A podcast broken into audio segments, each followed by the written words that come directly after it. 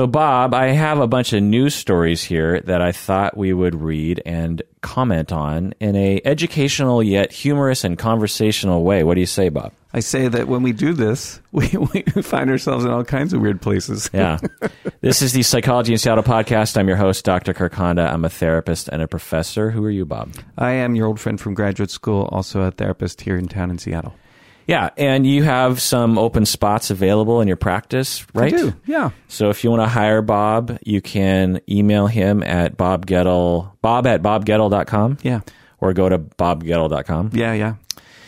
And Okay. feel free to phone too. I actually answer the phone and return calls promptly. Even Ah. though, you know, have you noticed a lot of people in our profession do not do that? Yeah, I do too. Uh, it's just something, I just, I hate thinking about someone out there Yeah, waiting for me to call them back. I know. I Yeah. know. It's terrible. Yeah. But yeah, a lot of therapists, it'll just be like two weeks later, and it's like, it's not hard to, you know, respond. Yeah. Um, okay, so this article is titled "Why God Isn't My Therapist," Huh. uh, and just to read, written by um, Jola Shamanska on the website Aleteia. There's a quote here.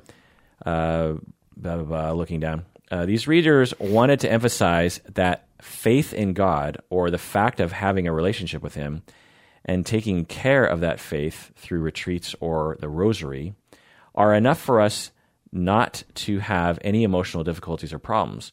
First of all, if that were so, no believing Christian. So basically, what this person is writing about is they've run into some people who are, you know, some some Christians who are saying, "I don't need therapy. I have God." Oh.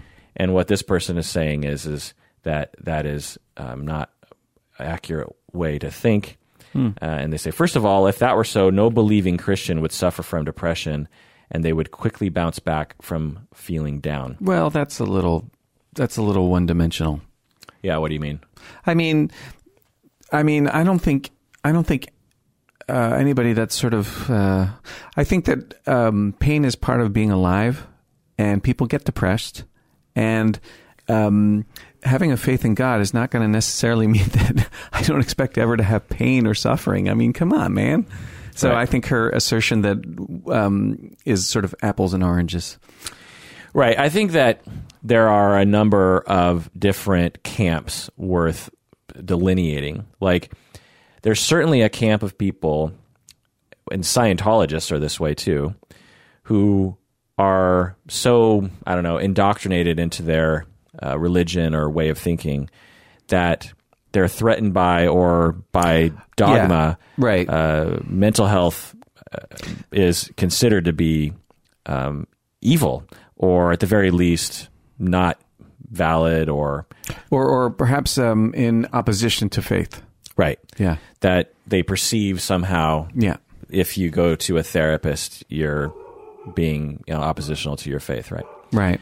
Um, my dog is freaking out about something. Probably someone delivering something, is my guess. Um, and uh, uh, so you know her name's Chloe, the dog, right? Yeah. Did you ever watch Smallville? No, I never did. Oh, did you hear about that that new um, that big controversy with that um, multi-level marketing thing, NXIVM, where Keith Raniere and Allison Mack, uh, blah blah blah. Oh, I did hear about that. Oh my, that was a craziness. with the branding and the Yeah. sex cult and all that stuff. Oh yeah. Yeesh. Well, she was like recruiting or something. Yeah, Yeah. recruiting other young women, women. into this sex cult that was basically blackmailing these young women to stay in this sex cult and having sex with this sex cult leader. Gah. Well, Allison Mack, she's famous for being on Smallville and playing this character named Chloe, Oh.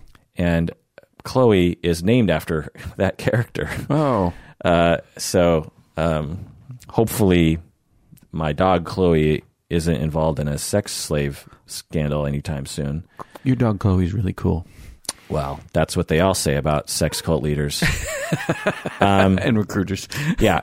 So um, she's still barking. Hopefully, someone will attend to that. But the um, so there are some people who, uh, and I think what this author is writing against is just like if you believe your faith is going to solve your schizophrenia or your major depression or Oh, okay. your panic disorder or something, um, you're probably deluding yourself, you know. Um, or that just praying to God that your marriage isn't going to fall apart, you know, isn't probably, you know, to work By itself is not sufficient. by itself is not sufficient, right? yeah. And so, well, how, how can look? I get the thing about schizophrenia. It ain't going to cure schizophrenia, Right. But how do I know that prayer for some marriages isn't going to be enough? And look, this is me talking. I'm not. Um, nobody would accuse me. Of, nobody would say about me that I was um, spiritually oriented. I'm, I'm an atheist. At the same time, though, I do not like it when people disparage people of faith. I get. I think that's just bad manners at the least. Right, and uh, often a uh, it, it's it's the foundation of that is that they don't understand people with religion. Yeah. They have a characterization, a straw man of what it is to be religious. Straw man. That is Yeah. a good phrase for it. yeah, and so yeah, So, Um, while I would say, you know, uh, there's good reason to to um, seek marital treatment if you're having marital distress. I don't know that for some marriages prayer would not be sufficient, and I would be loath to make any kind of generalization that it no, that's not going to do it. You know, for somebody, it's probably out there doing it right now. right, For somebody, right. So prayer, the action of prayer, can Yeah. be is many things. yeah, One is is that it could just be asking for a supernatural um, uh, intervention. Yeah. know. please God, make my Make- husband yeah. love me. right, You know, um, but it can also be like a conversation with God. Like Yeah. I'm really struggling. Yeah. God, please help me. Give me the strength yeah, um, to get through this. Um, which what you know, as you're talking to God, you just get this impression that God's telling you you should probably get help, or you should probably Yeah. uh, tell your husband how you feel, or something. And you're just like, okay, I'm I'm gonna I'm gonna be a better person, Right. You know, um, or as you're praying, you just get this sense like, oh, you know, now that I've got this off my chest. I think I've been neglecting my kids throughout this process. Maybe I need to Right. rededicate myself to being, you know, with the strength of God to be a better parent today or something. yeah. Those are, you know, legit uh, outcomes, positive outcomes Yeah. from from purely praying. Yeah. So so there's that group of people that might just be like, um, religion will save me. You know, all I have to do is ask God to take away my schizophrenia. Okay. Okay, I get it. and Yeah. um, and so that you know you can criticize, uh, but there's a whole group of other people who will say, "I don't need therapy. I have God." Yeah. One because they probably they might not have problems that need a therapist. Well, great point. yeah, and you know when they say "I have God," that means a that means a lot more than what people might uh, think it means Yeah. it it it, could, it mean to a lot of people who have a very strong faith and a strong practice. What it means is praying all the time. It means going to church all the time. It means communing all the time. It means emotionally expressing yourself. It means um, I don't know, giving of yourself to other people, Yeah. putting things in perspective. Um, and not letting things get to you, handing, you know, there's this phrase of like, I'm going to give it to God. Yeah. I give this to God. And atheists, some will laugh at that and say, "Look, well, that's dumb." Yeah. But the action of of saying it, it's it, it'd be the same thing for a Buddhist to say, like, I'm releasing attachment to that, Right. Because I don't have control over that. Yeah. And so I'm not. It's I'm only causing suffering by being attached to that. And so Hmm. uh, Christians will they'll do that too. They'll just be like, I hand this to God because. Um, I don't have any control over that. Maybe it's another way to express uh, an attitude of acceptance. Right, exactly. Yeah. and you know, it's it's a That's- form of self therapy. I dig which is great. acceptance. Right. Yeah. So I don't know. I, I think that it's a complicated thing, and um, yeah. I like how you put it, though. Psychology Today uh, article written by Michael Shiringa. How come these people don't have easier names for me to pronounce? Michael It's a S. conspiracy. Yeah, looks like a psychiatrist. Uh, writes a article called "The Dark Pool of Psychotherapy." Hmm. Have you heard of that phrase before? No. yeah, I don't know if this person invented it, but essentially what he's referring to is like that um, when parents take their kids into therapy and the therapist doesn't communicate with the parents at all. Oh. It's this dark pool of Yeah. therapy. So uh, he writes here in this book that he's uh, reviewing. The author described a case of a mother who was, in the author's opinion, overprotective. This mother was unhappy that she was not being told by the therapist what was going on during the therapy sessions with her young son. Mm-hmm. The mother finally confronted the therapist. Quote, This is what I mean. You never say anything specific. What is he saying? What kind of play is he doing? What does he scream? Why does he scream in your office? Oh my. Unquote. The author of the book portrayed this mother as unenlightened, demanding, and unreasonable. I interpret this as the correct concerns of a reasonable parent. This mother's experience is not uncommon. I hear often from parents about therapists who are not transparent with them about their children's psychotherapy. What do you think about this, Bob? I think that, um, boy, what do I think about that? It makes me really uncomfortable. I, I wonder, though, I, I want to know what you think. I wonder if maybe um, when therapists are, you know, not transparent, if it's because they're uncomfortable with their own um, either uh, practice or skill set or. Um, uh, you know, they're anxious about their own performance. Performance is that an okay way to put it? I don't know. Yeah, yeah, yeah. absolutely. That's that's exactly Mike. So you're kind of deferring to me because you've never treated I don't, kids. I don't treat kids. Uh, well, once for a very brief time, and I wasn't any good at it. Okay. Whereas in my early career, uh, you know, a third to a half of the clients that I saw were children and teenagers and their parents. Right. And so, yeah, and I and all of my supervisees or most of my supervisees are are seeing kids now. Mm-hmm. Yeah, that's and I hadn't really come to that realization until recently Mm-hmm. that so for those of you out there that don't know, here's here's a, just a brief history on this whole thing. Th- psychotherapy originally was an individual practice, Right. and was something that was you uh, separated the individual from the world and from their family system, and you fixed them, and you sent them back into the world, having been fixed. You know, similar to someone breaks an arm, you don't need to talk to the mom. You just bring in the kid, you fix the arm, you send him back into the world. That that was the this model that that we had for many many years, and then family therapy comes along in the 70s and 80s becomes popular. And they're like that doesn't work. You you can fix a kid you send him back but the symptoms come back. That that's what they started to observe and what they started to propose is that a lot of issues need to be treated by the whole family you have to look you have to you have to look at everybody They're in fact, interrelational. right in fact the person who has the quote unquote problems often is just expressing a family problem Yeah. Right. so so there's that. But even though there were those astute observations and research to back this up, I mean they've done outcome studies on various different presenting problems, addiction or uh, conduct disorder or um, other kinds of things, maybe even depression. Schizophrenia, I think, as well. I mean, it doesn't cure schizophrenia, but the symptoms are lesser, less severe if the whole family is involved in the treatment. You know, makes sense, right? Makes sense. Yeah. Um, even though that was all happening, uh, people continued to do this model for a number of reasons. One, I think, because it's so much easier. I mean, as a therapist, if you just talk with a seven year old or play games with a seven year old in your office, there's a very low chance of anything really annoying happening. You bring in the parents now, especially if it's parents and kid in the office with you, it the chaos in the session is 10 times higher there's so many th- there's so many more things that are out of your control so many more things that are happening that you feel compelled to comment on or control or do something about and there are times when there are direct opposite um, goals in life you know the parent is like i want my 14 year old to do better in school and the kid is like i don't want to do better in school so as a therapist you're like which goal do i go with Yeah, You right. know? if the kid if the kid's just in the room and says my mom is pressuring me to do well in school then it's tempting to be like okay well i can just help the kid uh, deal with or accept or learn how to communicate back or assert themselves back to their parents if the parents come in and say i need to get my kid to do better in school then you talk with the parent about how to, but if they're both in the room which conversation do you have Yeah, right. you know and it, it gets very complicated and so a lot of people avoid it even family therapists by the way Well, will avoid it because it's scary. Scary.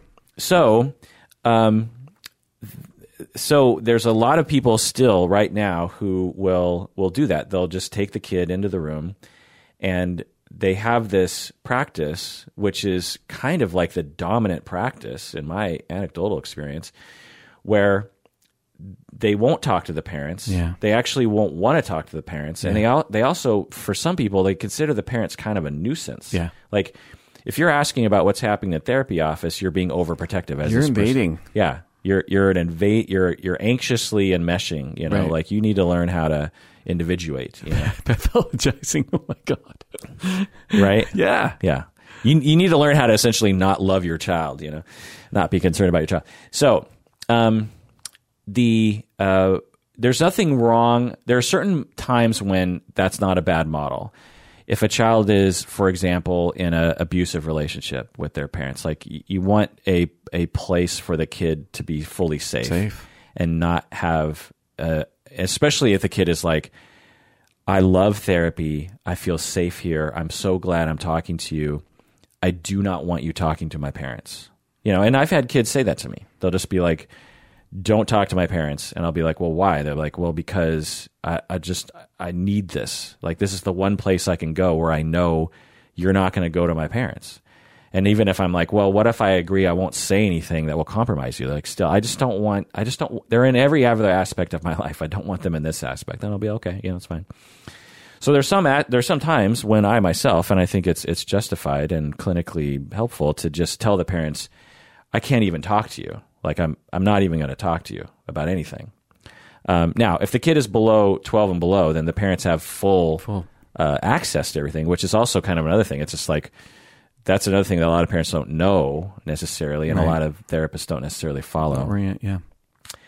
But even then, even you know, if you had a seven year old where you're working on something really specific and you're just like, I need full independence here, and I need, and I can't really, you know, involve the parents. Okay, those are rare situations. Yeah. The vast majority of situations, from my experience, involving the parents is not only fine, but it enhances everything. My ability to go to the parents and say, like, uh, you know, your daughter Jenny is really struggling with her self esteem. She doesn't exhibit that. What she exhibits at home is a lot of attitude.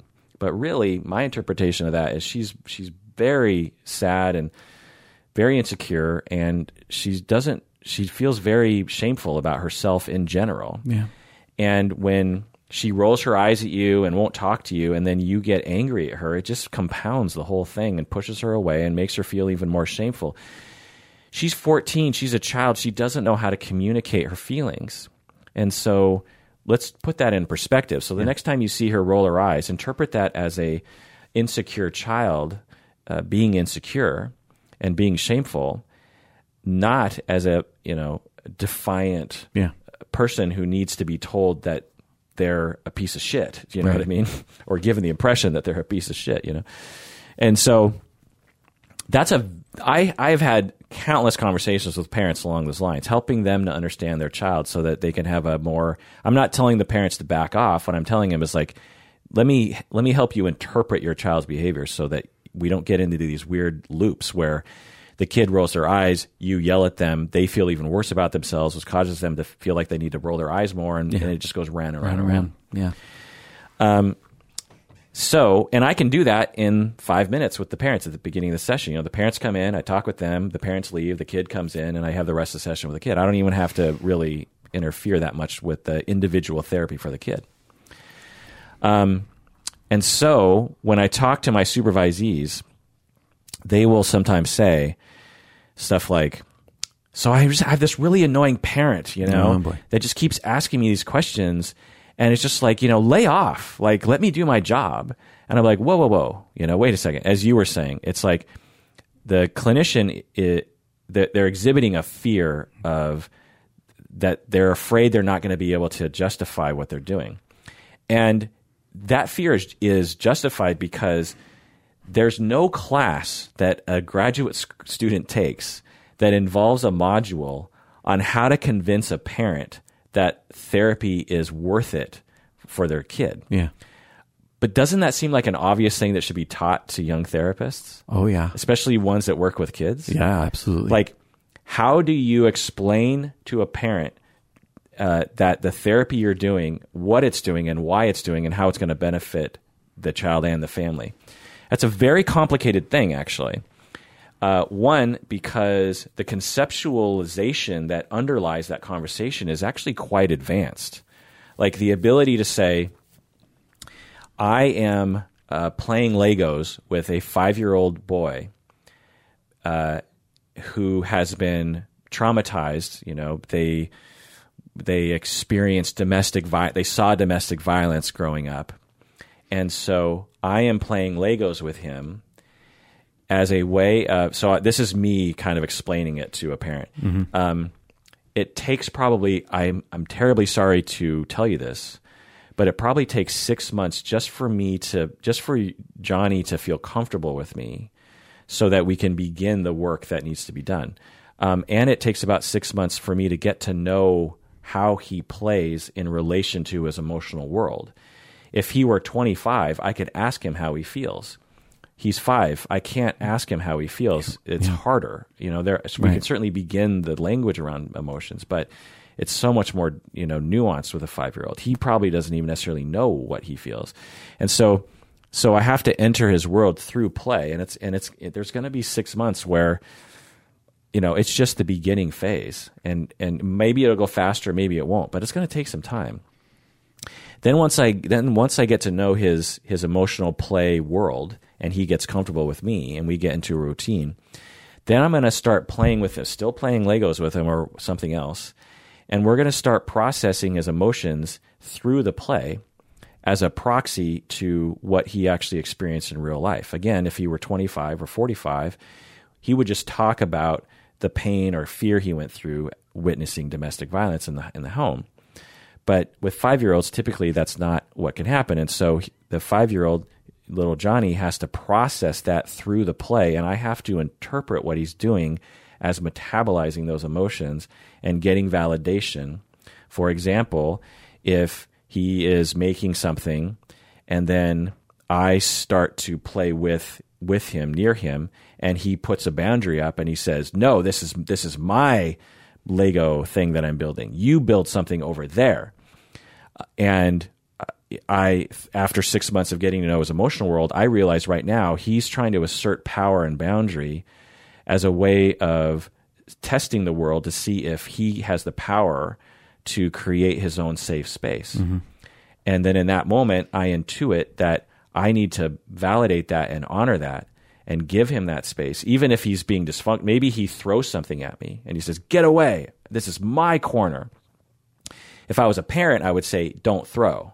You got to play nice. Mm-hmm. You got to you got to play with me on this as a therapist, I have learned through emotional, you know, work with him that this is his need. And so I, through a corrective experience, I allow that to happen. I don't comment on the fact that he threw something at me. I get far away from him. I, I'm still paying attention to him. And I, and I comment something along the lines of, I see that you really want your own space, and I honor that. Mm-hmm. You deserve to have your own space. Sometimes it feels good to have your own space. And I thank you for telling me that you wanted your own space. And I'm guessing that that is therapeutic. I'm not sure because you never know when you're playing with kids. You just, mm-hmm. it's hard to say. But when kids are given those therapeutic moments, they start to calm down a little bit. They start to feel more powerful. They start to feel more higher self esteem, more safety, and therefore less likely to lie, less likely to throw things, less yeah. likely to get um, angry. They get better sleep at night. You know, everything gets better from that. So that's me explaining, you know, therapy to a parent. What Why do you think? I'm playing you, Legos. Yeah, because that's if I'm a parent and I don't have any background in this stuff, I just think this high fluting dude's playing Legos with my kid. Right. Well, you know, I could do that. Right. Yeah. It looks like nothing. Why am I? Why am I paying for this? Right. You know. Now, what what I find a lot of novice therapists what what they run into is yeah they don't one you know know how to put into words, but two they don't even know what they're doing to begin with because they're they're so young, they're so novice yeah. that they don't even understand the theories behind why they're doing what they're doing. Yeah. You know, which it is incumbent on me as a supervisor to teach them. Teach. Yeah and then incumbent on me as a supervisor to uh, teach them how to talk to parents sure. to because the idea is is like when a parent starts to confront you and say what are you doing in there that is a wonderful opportunity to explain to them what you're doing in there yeah And if the parent, so you know, let's say my role played explanation, and the parent's like, "Nah, not for me." Okay, you know, you're an inf- you you if you fully understand what my approach was, and it's not for you, fine. Yeah. I would rather know that now Right. than avoid you and keep you out of the office and be annoyed by you, you know. Because the other thing is, is parents don't really have a lot of power. You know, it's not like, you know, you go to a McDonald's and you walk up, you know, to the cash register and you're like, so how much does a Big Mac cost? And the cash register person's like, why should I tell you? Yeah. Right. I don't know. And then you're like, well, what's in a Big Mac? These are a lot of fucking questions. Yeah. Well, you very easily have the ability to be like, fuck this shit. I'm going next door to Burger King. Yeah. when you go to a therapist and you're like, please explain to me what's happening, it's so hard to find a therapist that has time and is open and nearby your house and is covered by your insurance and, you know, blah, blah, blah, blah, blah. Yeah. That it's not really a, a consumer driven scenario. Like Right. you're sort of like, well, I guess. And plus, if all the child therapists in your community are doing this, then as a parent, you have no power. You just said, "Well, I guess I'm just out of the loop. You know, I guess my, I guess this therapist is just gonna like not communicate with me. I, I, I hope therapy is helping. I have no idea if it is or not, or what this person is doing. But what do I know? They're Yeah. the doctor. They're supposed to know. I find it to be incredibly unethical, uh, disempowering to people, irresponsible of therapists, and really an outgrowth of of bad supervision and bad education. Yeah. Um, probably once, I don't know, every month, I'll do exactly what we're talking about here with my supervisees. I'll just, I'll just, I'll role play. How do you tell? Because as I'm role playing how you talk to the parents, they're actually learning theory too. You know what I mean? Right. Like the way I talked about six months of getting to know their emotional world, and then an, a, an anecdote about a corrective experience in play Right. like they're like, oh, that's what play therapy. That's what using play in therapy is for. I, I guess I'm starting to kind of get that, Right. Because a lot of young therapists, a lot of uh, novice therapists, have a really hard time with that symbolic world. You know, they're much more used to thinking Yeah. about therapy as a advice given, skill based thing. You know, Language based. right? Yeah. Or or even more precisely, a skill based thing. Really? know? Yeah. And a lot of these interns, you know, I have, they work at agencies where that is the dominant Oh, right. form. Like you don't, you don't uh, create emotional experiences. Right, You don't, you don't heal people. You give them skills. Right. You know what skill? In fact, there's a lot of practices at these agencies now where um, they make the therapist type out the note with the client. You know, on the computer at the beginning and at the end, Oh, how awful. right? I mean, like, it's like you have four more people in the room. Right. And it it makes it feel like impersonal. Oh, you know? totally. I mean, there's a way to do it to you know, like in a way that doesn't interfere. I think, but to force all the therapy because you know, I was taught like I could do that if I wanted to, Mm-hmm.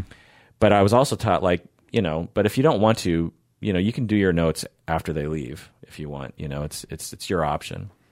Anyway, and so when they're doing these these computer things, a lot of times the computer things will ask the therapist, "What skill did you teach the client today?" You know. Oh, man, that's a high demand moment. Well, and like that's assuming that that's what the client needs. You Right. know, there's so many things like like with my example with Johnny at the five year old. The first six months, it's just playing, just getting to know the kid. There's no skills. Skills. There's no teaching. Plus, what are you going to teach a five year old, really? I mean, there's some emotional regulation skills you could teach a kid for would- sure. That undermines a client's faith in the therapist. If if the question says, "What skill did you teach?" and you didn't teach me a skill today, are you any good? Right. Because the implication is I'm filling out a form. It must be, you know, have valid basis to it. Right. It basically forces everyone to really privilege skill teaching mm. At the complete ignorance and discounting of the vast majority of what therapy can do for people. When we were coming through internship and the young old, the young days, was your No. yeah Well, I my internship was very um I don't know, floppy, I would say. it didn't have a lot of because it, it it actually emerged out of a group practice. So it was a group practice in Federal Way of like five to ten therapists, and then they're like, "Hey, we should create an agency." And then they created an agency, and they continued to see a lot of people for private pay. And they're like, "Well, people are asking us for medical coupons," so they started to look into that. Right. And so I came in at that point, Okay. and then uh, so it was very loose you know there wasn't a lot of our paperwork was very loose Yeah. our policies were very loose you know and so and my my supervisor was extremely hands off you know she's just like well what do you think is going to help you know she was just very encouraging in that way um, what about you i mean you were at more of a I was at a adult outpatient mental health clinic that worked with um, many folks with chronic mental illness, and then um, what what uh, what was the other population? Essentially, poor people, most of whom had trauma histories and were on you know public assistance. what about the formalization of skills and paperwork and all that stuff There was paperwork that um, we could ignore. We still had to fill out. I kept it out of the sessions. I did it on my own. I got so I could just check boxes and fill things in and get it so that it would go away. And to be clear, this is the mid 90s when Yeah. we didn't have computers at these offices Oh yet. yeah, no, no. Yeah. But there was a lot of um, since that's all government, um, you know, state government contracted, whatever. They have their fingers in the pie, and their whoever they consult about this stuff has their own ideas about what is good treatment, and you know, that doesn't have anything to do with the person sitting in front of me necessarily, Right. Because there isn't a one size fits It's all. a hoop you jump through to get funding. It is a hoop you jump through to get funding, and so you know you learn to jump through the hoops. And they were behaviorally oriented treatment plans that we all got really good at. Um, Bullshitting. Yeah, I mean, to be clear, it wasn't fraud. We were, it was real, right? But it was just a percentage of emphasis that we had in our sessions. small, Yeah. small percentage.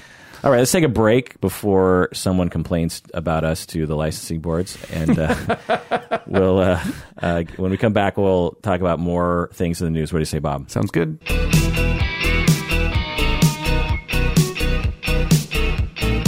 All right, we're back from the break again. If you want to hire Bob, a lot of people ask about it. They're just like, "Man, that guy has a great voice. He seems like an awesome therapist." Thank you. Go to bobgoettle.com. That's Bob Goettle, G O E T T L E dot com, and you can hire him if you're in the Seattle area. Uh, next article here is from a uh, Todd Essig. What celluloid shrinks tell us about psychotherapy today? So, in other words, like therapists who are in TV and movies. Huh. And he writes, Of course, he holds his ground. Uh, that's what's expected.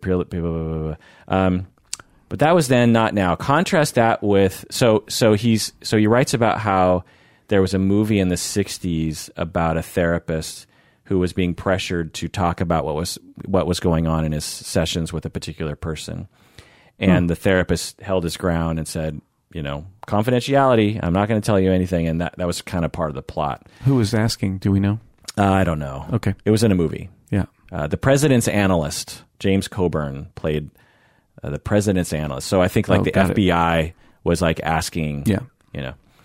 Um, but that was in This Is Now. Contrast that with three shrink portrayals currently streaming. Doug, Stamp, Doug Stamper's therapist in The Last House of Cards.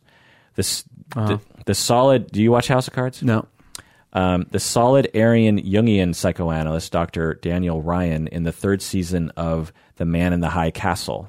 Do you watch that show? I watched the first season. I didn't watch anything beyond. Uh, and I watched the first episode, and I was like, "This looks interesting, but it's not really grabbing me." Mm-hmm. Uh, and the Julia Roberts character in Homecoming. I watched that. Oh, you did? Yeah. What'd you think of the Julia Roberts character? Um, I liked her in some ways, Yeah. and um, in other ways I did not. And I Did she if I portray say like more, a good version of it? You're gonna break the. You're I gonna I don't want to spoil it. But does she portray us well? Better than most. I'll say that. Okay, well, that's good. Um, each of these three therapist counselors were active conduits sharing supposedly private information with agents of political, governmental, or corporate power. Yeah. For each of them, the plot hinged on not respecting the confidentiality that used to be at the core of the psychotherapy relationship.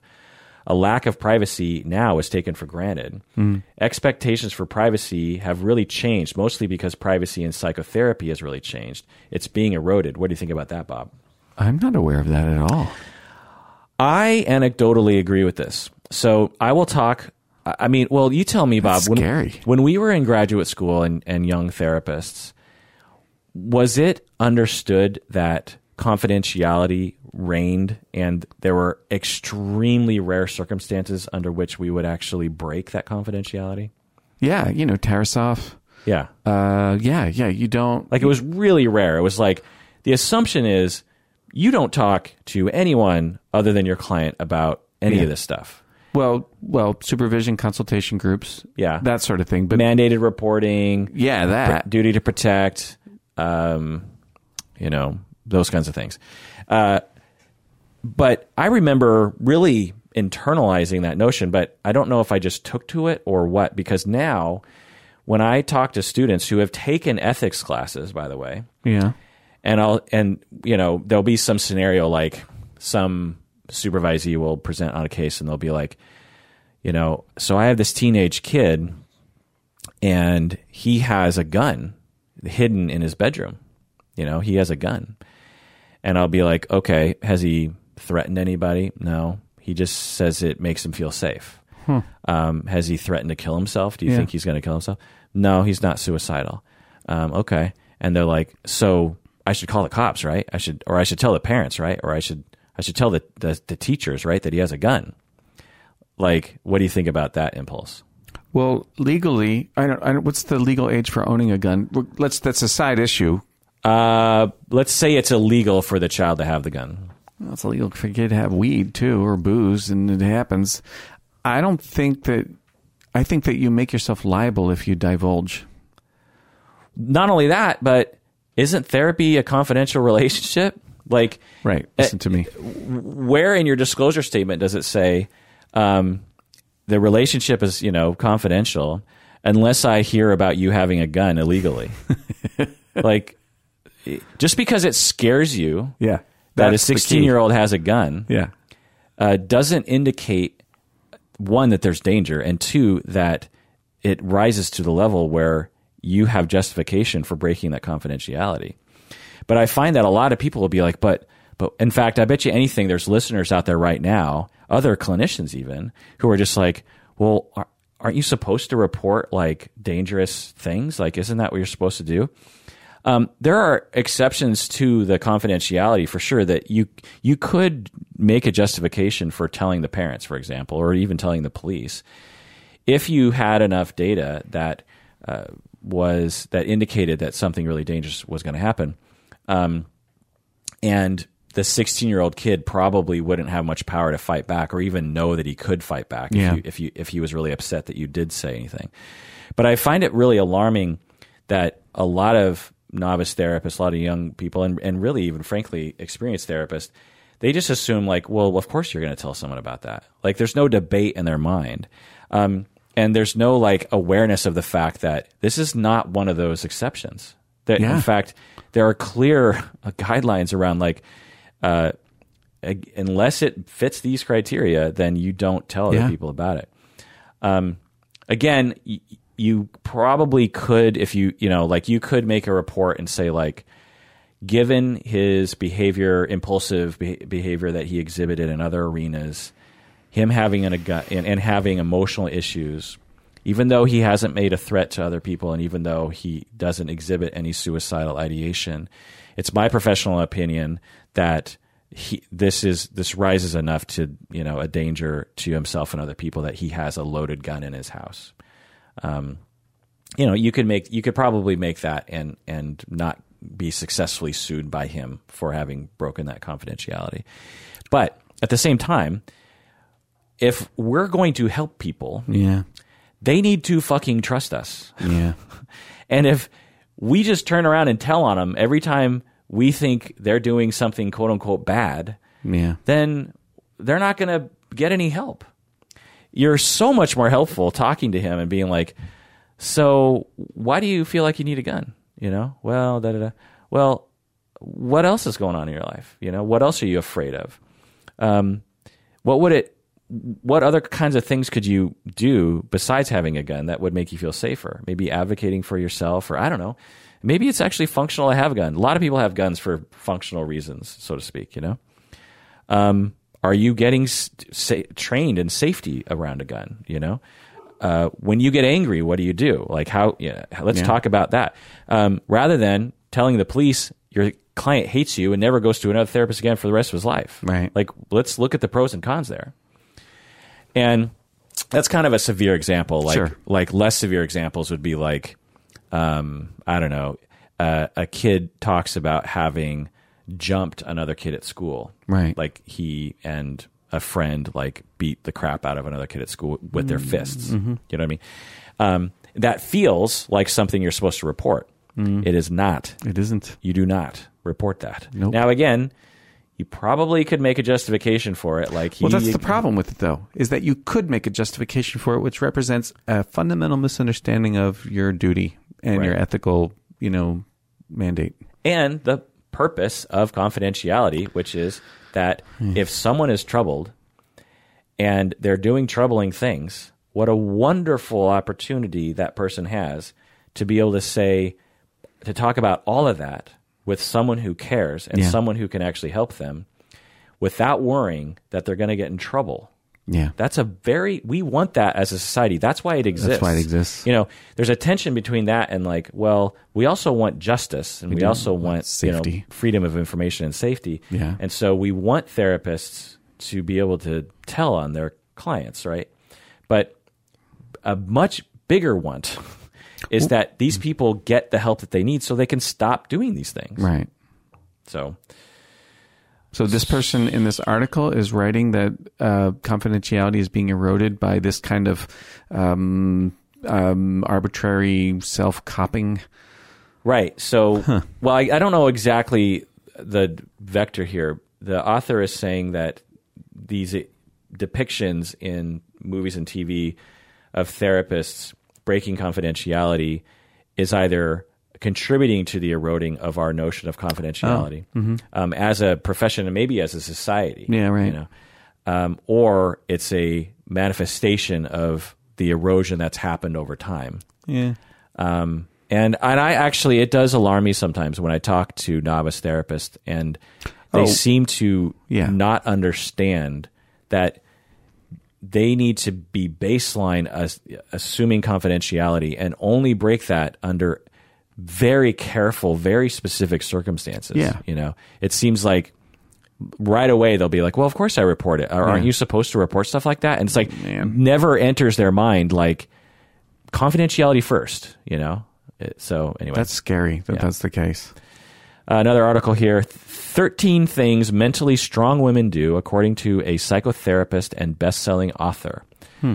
uh, written by Amy Morin on CNBC Make It. 13 things. They don't compare themselves to other people. What do you think about that one? Uh, I don't. I don't like the basis of so far of this article that I'm hearing. Because is it is it? I don't know, man. It's I don't know. That's like she's got this uh, agenda or something. I don't know. There's something about I can't articulate it, but there's something about this that's making me uncomfortable. Yeah, well, let's go through them and see if you can articulate it. Number right. two, they don't insist on perfection. Number three, so these are qualities of mentally strong women. Okay. Uh, three, they don't see vulnerability as a weakness. Number four, they don't let self doubt stop them from reaching their goals. Number five, they don't overthink everything. So, is any articulation emerging for you? These sound like. Um, well, first off, I don't like things that are stated in the negative. Okay. I like things stated in the positive, and these also I sound. remember like, that note from when I would give you my book to edit. You would say, just state the statement. Don't, you know, like be more direct, less passive, more. Oh yeah, I don't like passive voice. Yeah. Yeah. Um, um, plus, you had a lot of very good things to say in your book, and Word, worded badly. well, you know, I'm a pretty good editor. Could Anyways, be better worded. Yeah. so, haha, there you go. Um, and so far, the first five are sounding like sound advice for humans. Right. That's my. That was what I took from it. I'm Okay. like, I mean, so you know, thirteen things mentally strong women uh, don't do according to psychotherapists. I mean, these are just things that are good advice for everyone. Like it's not it's not particularly uh, women based because because part part of the implication here is that men don't compare themselves to other people as Oh. much as much as women do. Everybody does. Right. They're you know it's a, it's a stereotype that men, Men don't are- care. Oh, we are islands. My God. Yeah. Um, But but maybe this article is written for women because there's a recognition. Maybe there's a recognition that you know there's a power differential between men. There's a sexist power differential, and it might be useful to write things that um, validate the experience of women so that they don't undermine themselves. That Cer- said, certainly. she ain't saying anything that's not universally true so far. Right. You know, and, and I don't have a problem with it. It's just like, you know, I'm just trying to think if, if there was an article like this, like, you know, 13 things that Asian Americans do that are good for them or something. Oh, And, wow. you know, it's just like, okay, fine. Yeah. Um, but, uh, but it is, it's like, where's, what's particular to women about these things? Right. Um, the other thing is, is that, uh, it's easier said than done, you know? Oh, that's that's a great point. Right. That's a great point. Right. Just because you said I shouldn't be a perfectionist, it doesn't mean I'm going to stop. Right. Hey, man, if facts and logic did it, it would have did it. I mean, I guess it's the purpose of the article, you know, like the perfectionist thing. Yeah. And number two, they don't insist on perfection. Although saying I'm a bit of a, of a perfectionist may feel like a badge of honor, true perfectionism will hold you back. Establish high expectations for yourself while also accepting that mistakes are part of the learning process. So it's not bad advice, Uh-huh. No. but but it's a bit simplistic just to Yeah. just to say like, you know, uh, just change your mind. You know. Anyway, I won't go through the rest Just stop procrastinating. Yeah, that's good. That's a good. That's a good idea. article Psychology Today here, written by David Ludden, PhD. Uh, how to stay on task during conflicts with your mate. A pretty long article here, but it uh, he starts by kind of hacking on cognitive therapists here, uh, which I, I wanted to hear what your thoughts are. Oh boy. For the last few decades, cognitive therapists have been teaching their clients to regulate their emotions during conflict in a couple of ways. One approach is emotionally distancing, in which you attempt to step outside yourself, to acknowledge your emotions, to acknowledge your emotions are there, but to observe them as an outsider rather than experiencing them in their full force. It takes some practice, but it is possible to distance yourself from your experience in the moment, at, almost as if you were outside of your body in a process psychologists call dissociation. What? Y- Yeah. Where did this guy go to school? yeah. I'm glad you had the same reaction that Oh my god, it's outrageous. Yeah. Why is this outrageous? Well, first off, I don't think cognitive therapists encourage dissociation. I don't think any good therapist can encourage dissociation. That's nuts. Right. Well, let's do, let's drill down on that one. All right. Uh, you know, one, you can't prescribe dissociation. Dissoci- dissociation is something you acquire Yeah. or retain from childhood Yeah. trauma Or Uh, actually, all people dissociate.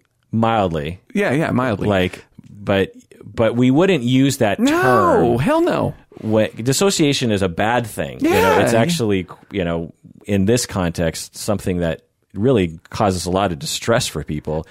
So we wouldn't call it dissociation. If anything, we would just call it like trying to observe your emotions. Yeah, yeah. Observe your emotions. Step back within, not without. Yeah. Um, yeah. Yeah. Uh, so, so first off, the as, the assertion that therapists do this Right. is disturbing. Right.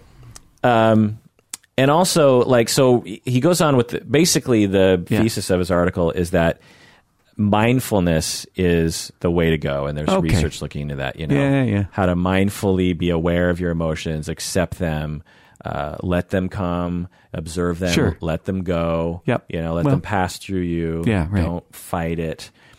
Also, don't hand yourself over to it. You know, Sure. um, which essentially is what cognitive therapists are doing, you know, Yeah. depending on the delivery that a cognitive therapist Sure. would deliver. Presuming competent. what? Presuming it's competent delivery, Right. they're going to coach. Yeah. Yeah. There's plenty of cognitive therapists that I would imagine if you just looked at them and watch them, you know, work with someone, they might look like they're actually talking about mindfulness, even though they wouldn't frame They it that not way. say those words. Yeah. Right. Now, there's plenty of cognitive therapists that are not competent at sort of knowing the nuance of these kinds of things and treat things like it's a choice. Like just, you know, okay, uh, you come home Right. and your husband is, you know, being very distant and you ask him for, you know, you're trying to talk with him about uh, chores, and he hasn't done any chores in the house for many months, and he's just playing video games all day, and your kids are running around, and you you go to your room and you cry. Yeah. Well, just distance yourself from your emotions. You know? Oh God, what an awful idea. yeah, like uh, if you're sort of hardcore incompetent co- cognitive therapist, someone Yeah. who's sort of unaware of the context or something, then yeah, it could that technique can actually be quite bad. But if you're talking about like uh, um, you're having an argument or in that situation, Sure. uh, that I described, it's like, okay, well, observe your emotion, you know, because you observe a pattern in this person who has, you know, a distant, irresponsible husband and kids running around, and she has a lot of responsibilities. Yeah. She goes to her room, she cries. You, you, you realize as a therapist, there's a pattern where she basically just stays in her room for long periods of time.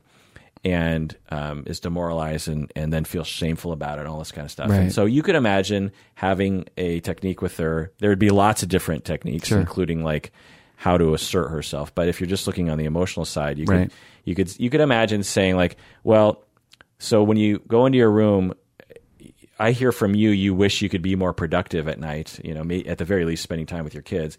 What if you just observed the emotion as it's, it's it is sad because it is sad. Yeah. It's a real. I mean, I don't. Anyone in your position would be sad and frustrated. So that's real. That's happening. But at the same time, you know, just sort of experience it, let it happen. Don't don't don't indulge in it. Don't dive into it. You know, just naturally let the sadness happen. Mm-hmm. And then just see maybe if it lasts for a shorter amount of time, you know. Don't fight it, you know. Maybe call someone. I don't know.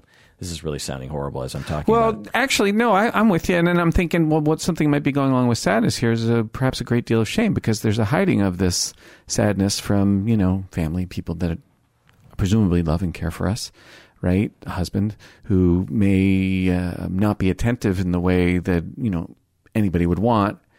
Uh, maybe got problems, but, but um, I'm hiding from my partner. I'm hiding in the bedroom. I'm hiding my sadness. So maybe I could observe the impulse to hide, the impulse to go into my room. Maybe I want to disobey that impulse by staying still or by staying out and where the public spaces are. Um, and it's going to come on me. I'm probably going to feel worse before I feel better, if I feel better.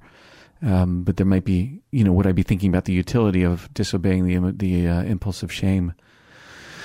I could see that, and I'm I'm I love mindfulness, but that's really what that is. Is Right. yeah. Yeah. Do you find that people who talk about mindfulness that are super into it annoy you? Well, you know, it's the current buzz in our field is mindfulness, mindfulness, mindfulness. So yeah. But have you ever? So I'm saying I have. Oh wait, wait. People that talk about mindfulness? no. Oh, well, people who are like, so so let me give you an example Yeah. of what annoys me. They will, you know, we'll be talking about I don't know something clinical or I don't know maybe even not, and they'll just be like, so do you use do you do mindfulness uh-huh. or do do you use mindfulness with your with your clients? And I'll be like, um, I like it, but no, I don't usually use it. Oh my god, you know, evidence shows oh no. that it is powerful, you know, to, and then they'll explain mindfulness to me and I'll just be like, yeah, okay. You know, like I, I do a lot of things in therapy. Uh, Yeah. and yeah, I, I totally get that mindfulness works, but Sure. there's just a certain sort of, um, enthusiasm of like, Oh. It's the only thing that you should be doing Sure. or something. Have you experienced that before? Oh yeah, but not just in the field of you know counselors who are learning something. Like a lot of people do this, and it, certainly I have had my sophomoric moments where I've been soapboxing, and soapboxing is fucking annoying. Yeah. Yeah. Yeah. So, but one of the things I've noticed about mindfulness is it's a very easy thing and an interesting thing to talk about that has nothing to do with the actual practice of it. Oh, what do you mean? Like, people can talk about their mindfulness practice or talk about the importance of mindfulness and not be doing it, you know, like actually practicing mindfulness. Practicing Right. mindfulness is actually quite challenging and really um, uh, provocative. What do you mean? Why? Well, I'll just speak for myself uh, as an example. When I slow down, when I'm still, one of the things that emerges for me is a great deal of anxiety and a great deal of shame. So when I'm still, those things come forth for me. If I get still, I notice them, you know, in pretty much any aspect of my life that I could imagine. Those Yeah. are the thoughts that pop into your head. Those kind of feelings emerge, and, and I the said thoughts that go something stupid. Yeah. Oh, yeah. Why did I do that? Oh, yeah, yeah. Sometimes really old stuff, like cringing at stuff I did years ago. No one loves me. Well, occasionally that sort of thing. Yeah. yeah. I'm So- alone. Yeah. Why why aren't my relationships stronger or something? Okay. Right. And and so talking about mindfulness as a really important skill is yeah, sure. And then doing it, you know. Right. Yeah, it's funny. I th- there's been people that I can actually I can totally think of years ago who were like this, and I knew for a fact they didn't actually do mindfulness themselves. God, was I one of them? No, no, Oh, thank God. no, no. You've never been one of those people. Uh, and if you were, I'd lie to you right now. Uh, God just joking. bless you. no, it wasn't you. It wasn't you. It actually happens rarely. I'm I'm just like it's it I I guess now when I think about it, it's like mindfulness is one of those things that a lot of people talk about, but very very rarely is it actually done. Yeah. uh, as you're saying. But I also find that um, everyone knows about it, but like only a select few of people are really into it. You know. Oh, Um, yeah, yeah. Right. I mean, I actually have a colleague, a friend of mine, who, um, uh, Deborah Hatton. Do you remember her? She she bought Mary Hamilton, uh, her business, Oh, oh, uh, that uh, vague, vague working memory. working choices. Yeah, yeah. yeah. Um, and she, uh, at least years ago, used a lot of mindfulness in her practice, but she was totally not annoying about it. And Yeah. didn't preach about it. or- Proselytize. Yeah. thank God. Anyway, one more article here by Jean Marbella uh, from the Baltimore Sun. Psychotherapist seeks to overturn Maryland's ban on conversion therapy. Whoa. A psychotherapist filed a federal lawsuit seeking to overturn Maryland's ban on treating minors with conversion therapy, which is a controversial practice that attempts to change clients' sexual orientation. So just chime in here. It's not a controversial It's practice. not controversial. Yeah, uh, to, to say controversial implies there's a controversy. There's not a controversy. No. It's vast, vast consensus that uh, conversion therapy is horrible. You know, you don't say there's a current controversy that smoking causes bad problems with your health. Yeah. that's not a controversy. It's not a controversy. There are people who deny it. Yeah. And will say, well, this is controversial because I have a different opinion. That does not make it so. that does not make it a controversy. Yeah. that makes it. You know, there are moti- there's motivated reasoning among a certain group of people. Hey, I've been stubborn before. Yeah. Controversy.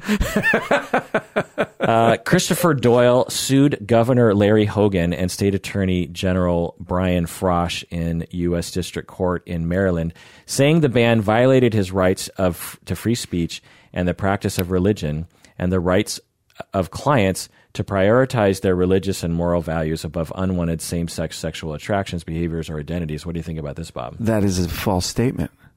Tell me more. Uh, well, read it again because I, I there's some things Uh, that stuck out. uh, the ban violates his rights to free speech and the practice of religion and the rights of clients to prioritize their religious and moral values above unwanted same-sex sexual attractions, behaviors, or identities. Uh, no, he's he's no, that's not true.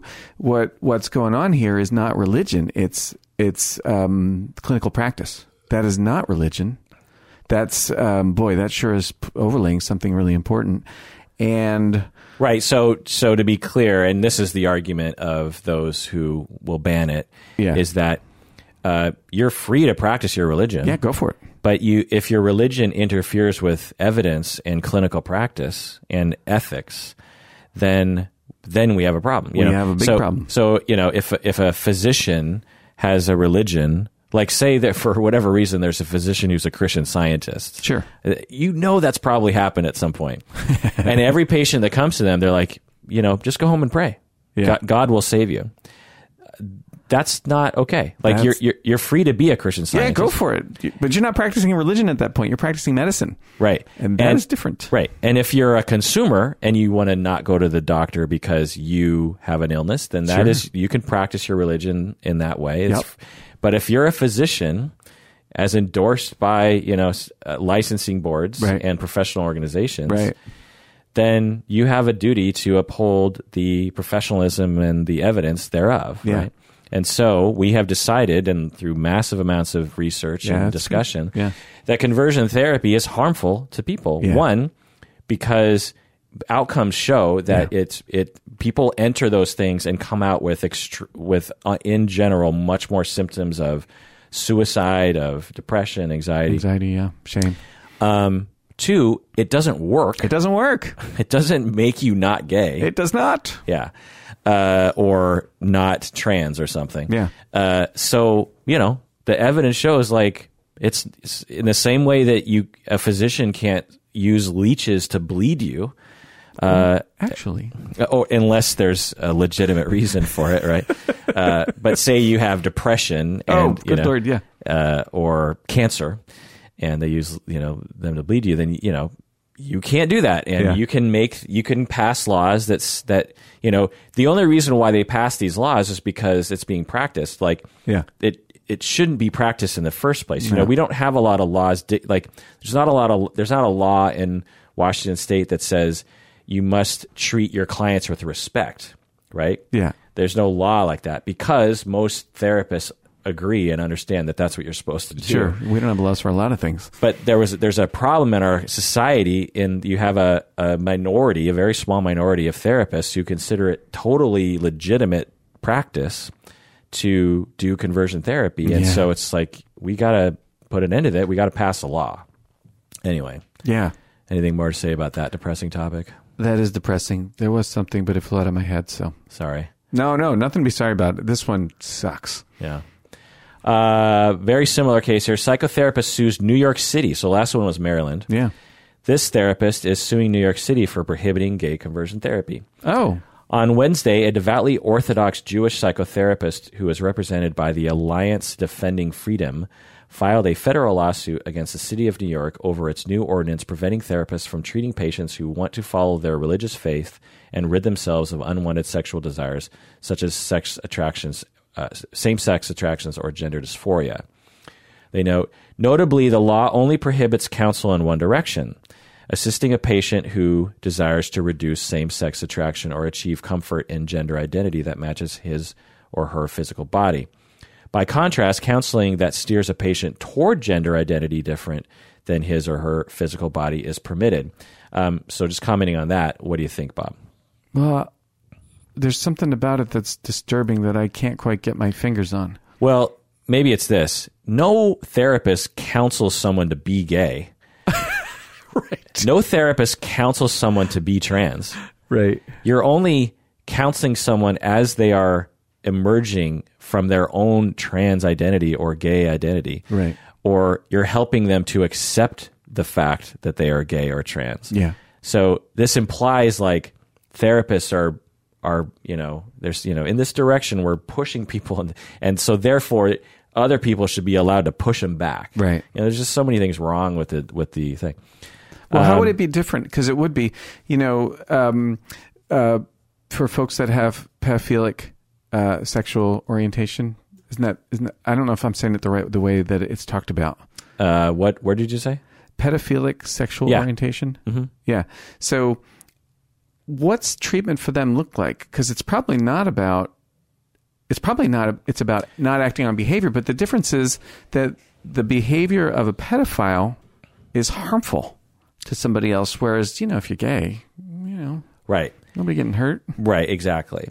So the thing here is that uh, we have a society that teaches people that there's something wrong with them when there isn't something wrong with them. Right. And so then they go to therapy to fix something that they think is wrong with them when there isn't anything wrong with them. Right.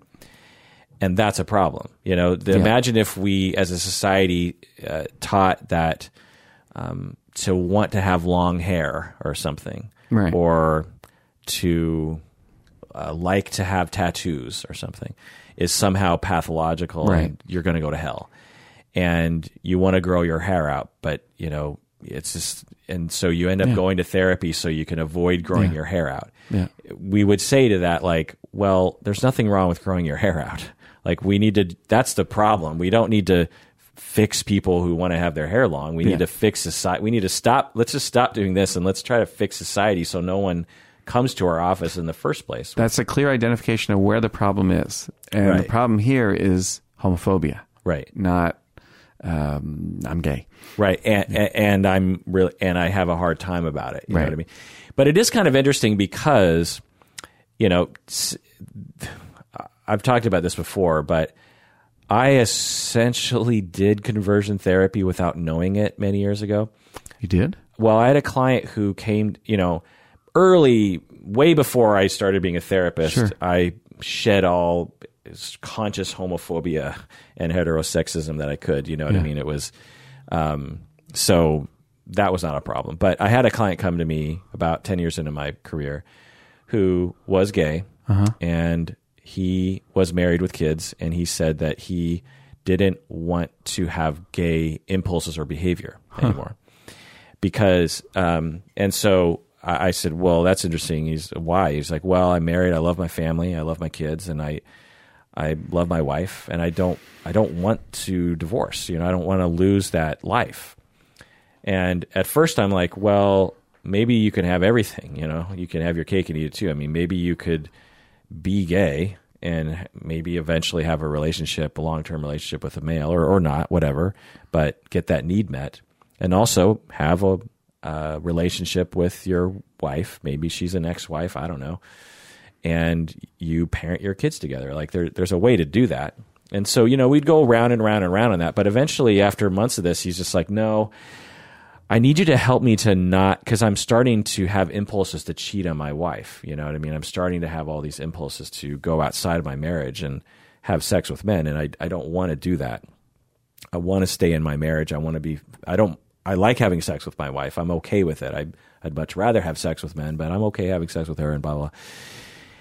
And you know, it was very uncomfortable to me because it just. I, but I could. You could see the conundrum, right? Yeah. you could you know especially if for whatever reason he can't accept or doesn't want to go down a path of divorce and all that kind of stuff Yeah, yeah. I could understand not wanting to have a divorce and you know have that massive change in life. Right. Sure. right and so he asked me to help him to have less impulse to have sex with men How'd it go? um i forget honestly it was a long time long ago Long time ago. Yeah. uh i don't think it worked Yeah. you know I imagine, it, I imagine it did not. I mean, it. What it came down to was, I think what I landed on, if I remember right, was, look, I think you have to accept the fact that you're attracted to men. Yeah. Like, I don't think that that's something that is worth or you know gonna work fighting against. So let's just let's just accept that. But obviously, you can control what you do with your body, you know, and Sure. who you have sex with. Like, that's something you can choose to do um, if you really want to. Because that that was that whole other conversation. It was like, well, what do you really want out of this? You know, are you denying a part of yourself? Do you have internalized homophobia that's sort of routing you in a particular way? And um, so it was a very complicated conversation. And my point is, is like when we Yeah. talk about conversion therapy, the classic examples are horrible, like where kids are forced into conversion therapy Yeah. camps by their parents or something right. that's that's horrible. Or you have a you know a trans person that lives in a very transphobic community, and they just feel so shameful and awful Oh, about yeah. themselves, and then they you know in their community there's a conversion therapist, and they go to that person. Sure. Um, these are horrible situations, um, but there are nuanced situations where it gets a little harder to figure out what's happening and, and whether or not it even is conversion therapy. You know? Well, yours you're not describing conversion therapy. You're describing um, accepting. Okay, you're going to be attracted to men. I think conversion therapists try to shift a person's, you know, uh who they're attracted to. Don't they? Right. The idea is is that you can, like a pedophile, you can sort of break someone of their orientation and change it. You know what I mean? I don't think you can break a pedophile. Uh, there's not a lot of research on that, and I forget the research. Yeah. Um, but I think you can actually, for for some people, you can actually alter or expand their horizons a little bit. Expand their sexual orientation to include um, People their own age. people their own age. Yeah. Um, I can't remember the details on that, but plus some people are attracted to kids because of quote unquote an orientation, meaning it's just sort of like in their bones, so to speak, Yeah. which is of course impossible to prove, but it seems that way. Yeah. And other people are are attracted to kids because of other reasons, like they don't feel their maturity uh, they don't feel like they're they feel their maturity level is kids. Like they feel like a child. Yeah. Like um, Michael Jackson might have been someone like that. Yeah, that. maybe. Yeah. Like he might have actually because the way he talked, he talked like and acted like he was a child. Yeah. and he might have actually felt like other kids were his peer. Yeah. you know, and, and to to have sex with an adult might have felt really weird to him.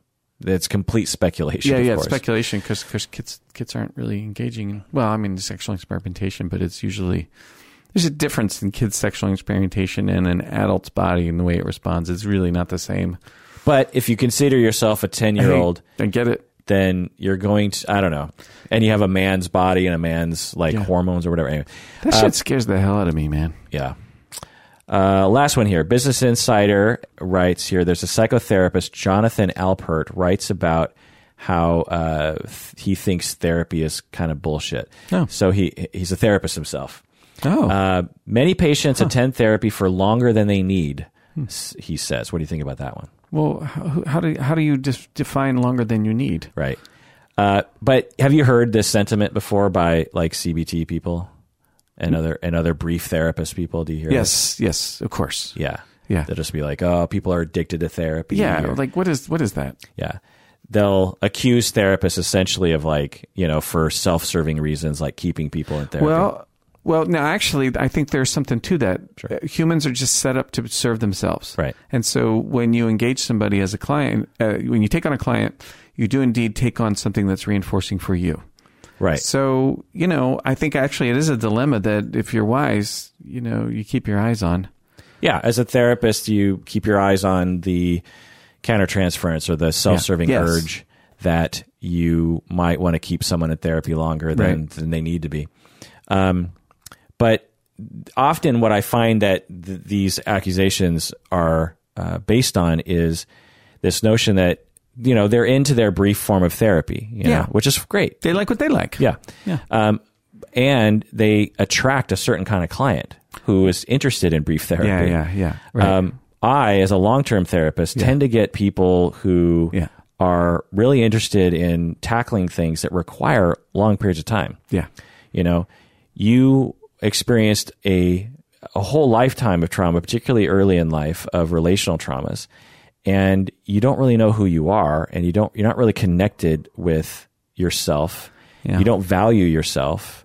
You're very confused by your emotions day in and day out. Yeah. You're very confused about your impulses and your trust issues, and you've created a life where you're, you know, you're quite upset, you're quite emotionally reactive, or too independent, or or too dependent. Yeah. And it's been 40 years of that. And, you know, five sessions ain't going to do anything to that. I mean, I, you know, I can teach you a little bit, you know, Sure. some emotional regulation skills. Yeah. But sifting through all those things, and plus, there's, you know, with my couples, for example, Uh-huh.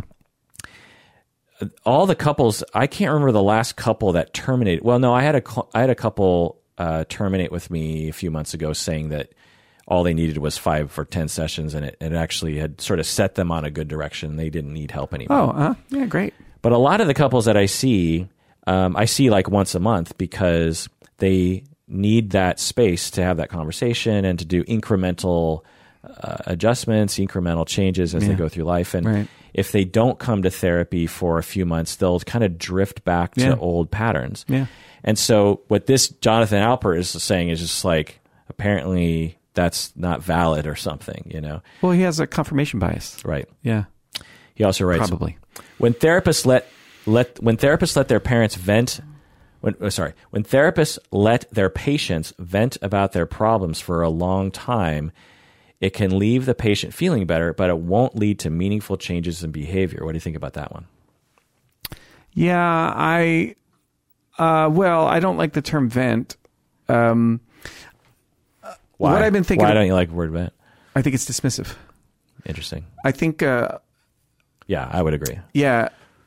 Let's see. I'm, I want to put this clearly because this has actually been something I've been thinking about very carefully for about the last year, and uh, in particular the last three months. Which is when people come in, sometimes they are locked into either addressing something, you know, as if therapy is a task, uh, or um, you know, or, or or they're invested in a narrative, you know, a narrative, um, and there's something. So so I think of that as content, right? And what I focus on these days is process. What's the process of you and me sitting together and having this conversation? So recently, somebody came in and they were telling me um, a very detailed story about something in their job. Their job is something that is very idiosyncratic, and so their experience of it is not relatable to you know people who don't do that kind of work right? And the story uh, was very detailed and i'm sitting and i'm listening and i'm thinking what's going on between us right now?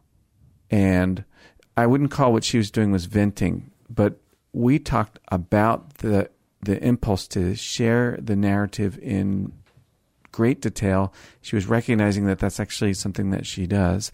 And um um uh, we started talking about what are you hoping for? What is it that you're wanting here? And we hit on something that was so tender and really just so touching. She said something like she's not allowed to be proud of herself mm. and she's not allowed to talk about it. But the facts are she is proud and she wanted us to appreciate her good effort. This thing that she does that's really mind blowing. It really is mind blowing what she what she has learned to do. And we ended up talking not a bit about the actual work event and about that longing and desire that's within her. Now, if you want to call getting lost in the content venting, okay, I don't like that term. And if you want to think about if he's talking about, well, what's the process of the thing happening, then yeah, I, I agree with what he's saying. I don't like the way he's saying it. Um, because I think that there is value in that. I've experienced that personally and also professionally. Yeah, it's a beautiful story. Thanks. I think what he's referring to, based on the gestalt of his message, is that. Ther- so the next one should perhaps shed light on it. Instead, he said therapists should use their time to push patients to reach their goals. Hmm. So, so essentially, you know, his form of therapy, which isn't invalid, yeah. is that or invalid, not valid, no, invalid, yeah, um, is that he his style of therapy is people come in and, and he's like, what do you want to work on? What do you want to change? You know, what do you want to do? And then uh, they work on that. And if the client starts to vent, he's like, well, wait a second. You know, let's bring it back to what you're here to do. Let's focus on the task at hand. You know, does it help to to do that, or does it help to really focus on your goals and figure out what you want to do? I, am going to hold you to what you want to do. Mm. Um, you know, maybe that works for people. Maybe sounds abrasive, but but you know, and maybe people dig that kind of therapy. But a lot of people, if I did that with my clients that I'm mm. seeing right now, it just wouldn't work. I'm just here to tell you. Oh my God, no. And I find that these sentiments are everywhere in our society. You Yeah. know, it's just like people are addicted to therapy and Yeah. venting doesn't help. And I'm like, yes, it does. Yeah. Like complaining about things that are bothering you in Mm-hmm. life is a wonderfully curative, helpful thing. When you are, uh, when someone flips you off on the freeway because you didn't do anything wrong and you come home and you complain to your spouse about Yeah. that and you're like i can't believe that asshole on the road Yeah. and your spouse is like oh my god i can't believe that asshole i'm Yeah. so sorry let's hug that is a wonderful stabilizing uh, validating Yeah. encouraging uh, thing that will balance you out and put you on your day if you don't complain and it festers inside of you then that's bad and you just you just pile up all the shitty things Oh, that happen in people's lives and you know sometimes people have a lot of things they have to get off their chest Yeah. Well, that does it for that episode of Psychology in Seattle. Thanks for joining us out there. Please take care of yourself because You deserve it.